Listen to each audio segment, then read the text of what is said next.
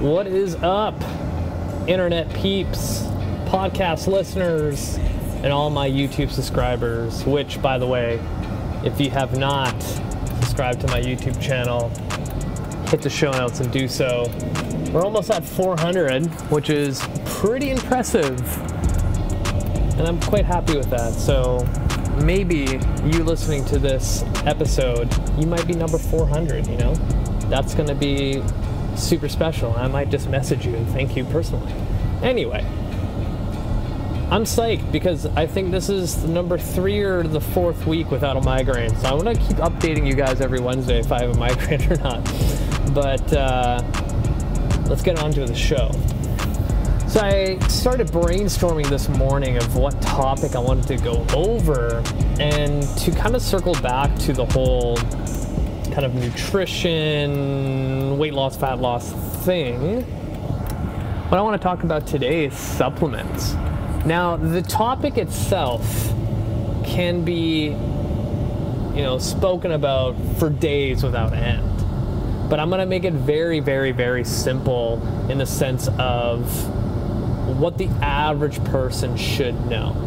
And I think the whole supplement conversation starts with someone kind of new to the fitness realm, or someone who kind of just started, or maybe even started training for a year and knows that a lot of people take supplements, and maybe some other people have gone to a naturopathic doctor and they're prescribed all these different pills, and you're unsure if you should take supplements or not, doesn't matter.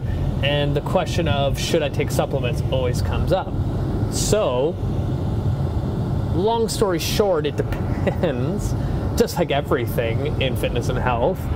But I think what we need to bring up is, will taking supplements actually be that tipping point to finally see fat loss? Probably not. Is it going to help support your health to get to that goal? Yes. But it's not a magic pill that if you start taking, you know, protein powder, creatine, a BCAA complex, a B complex, fish oils and magnesium and all this other good stuff that's out there, is it actually going to make that much of a difference in the rate of fat loss? Probably not. I will, however, say that the number one most researched supplement out there is creatine. We know that it works. But again, is it going to make that much of a difference for the general population that's just looking to move and feel better? Maybe, maybe not. You know, there's not that strong evidence for that specific question. Does it make a difference when you are a weightlifting athlete or a power production athlete and creatine, following a protocol of taking that supplement, has seen increase of strength and power by 17%, which is huge.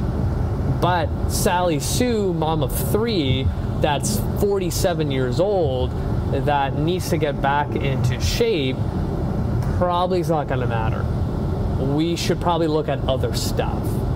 And that goes into this next thing that I'm going to bring up, is that a lot of times people think that taking supplements is going to fix all the other shit that they're not doing to like balance that shit out. But let's be real, that's not realistic, and we need to, you know, cover some other topics like sleep hygiene, you know, your relationship with food,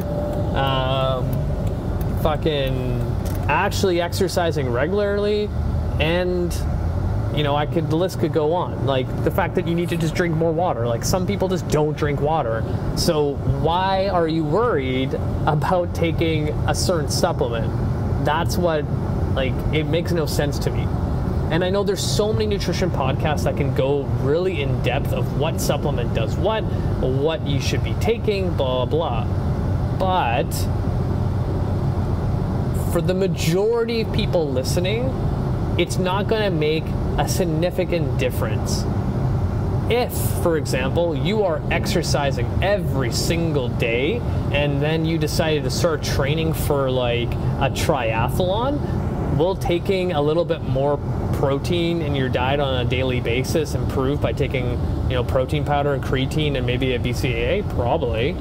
But even the whole like topic of branched chain amino acids, a lot of people that I follow, like Alan Aragon, Brad Schoenfeld, Dr. Spencer Nadalski, like all those three people that are actually in strength and conditioning research and supplement research, it's not the greatest anymore from what they've seen.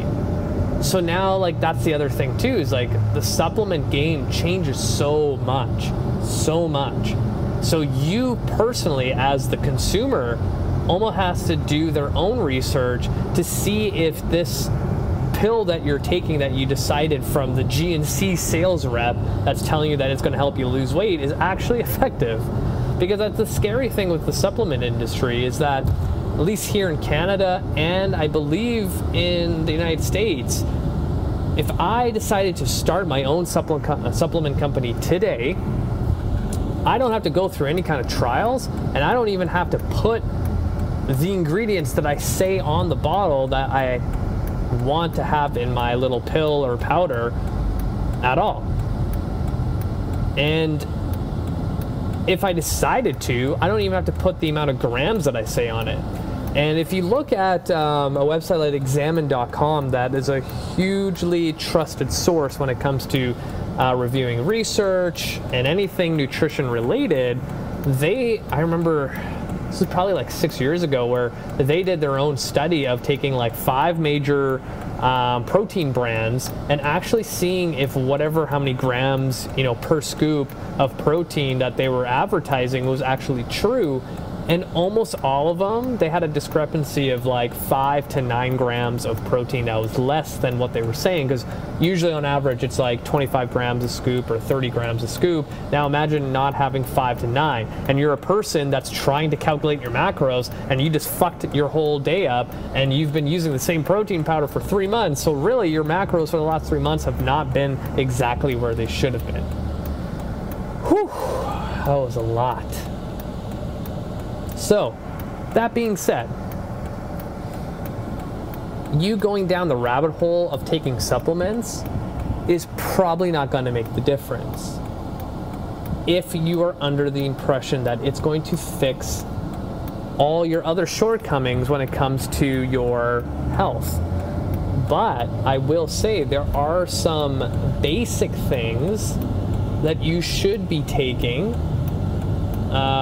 for your health. And like, number one, if you go see a naturopathic doctor, like one of the first things they'll do is prescribe magnesium, because all of us are deficient in magnesium.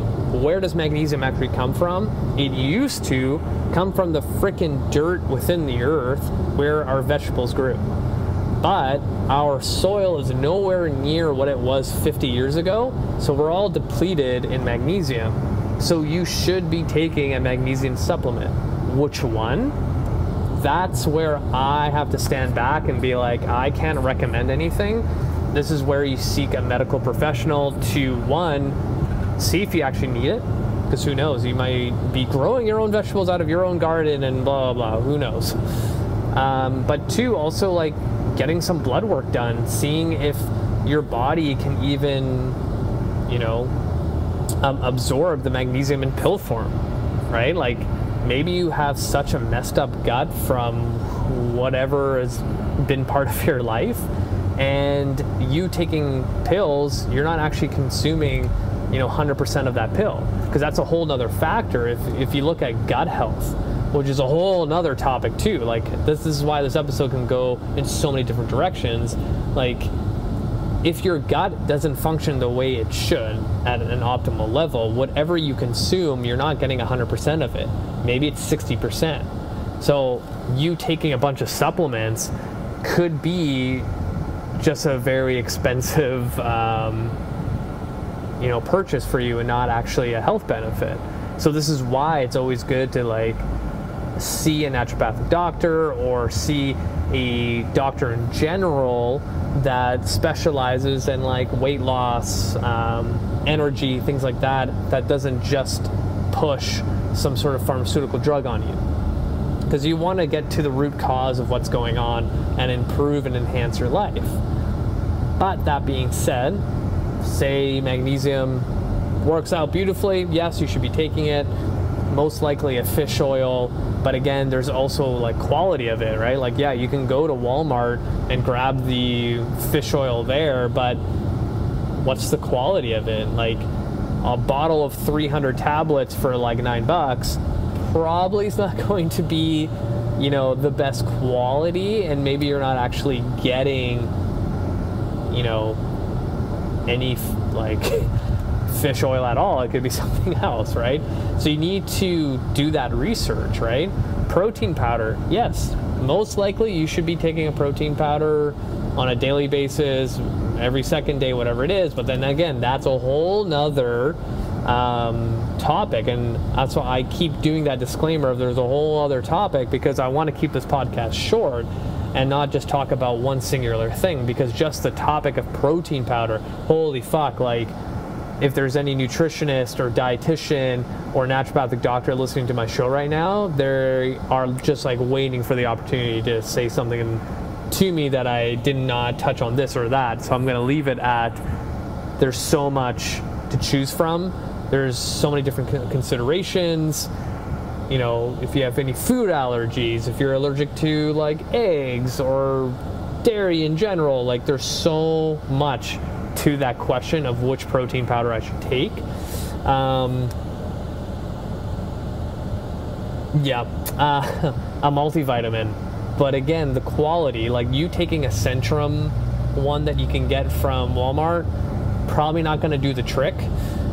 If you've ever had an experience of seeing a naturopathic doctor and they look at the dosages of, you know, like the standard Centrum multivitamin, like it's almost not even enough to scratch the surface.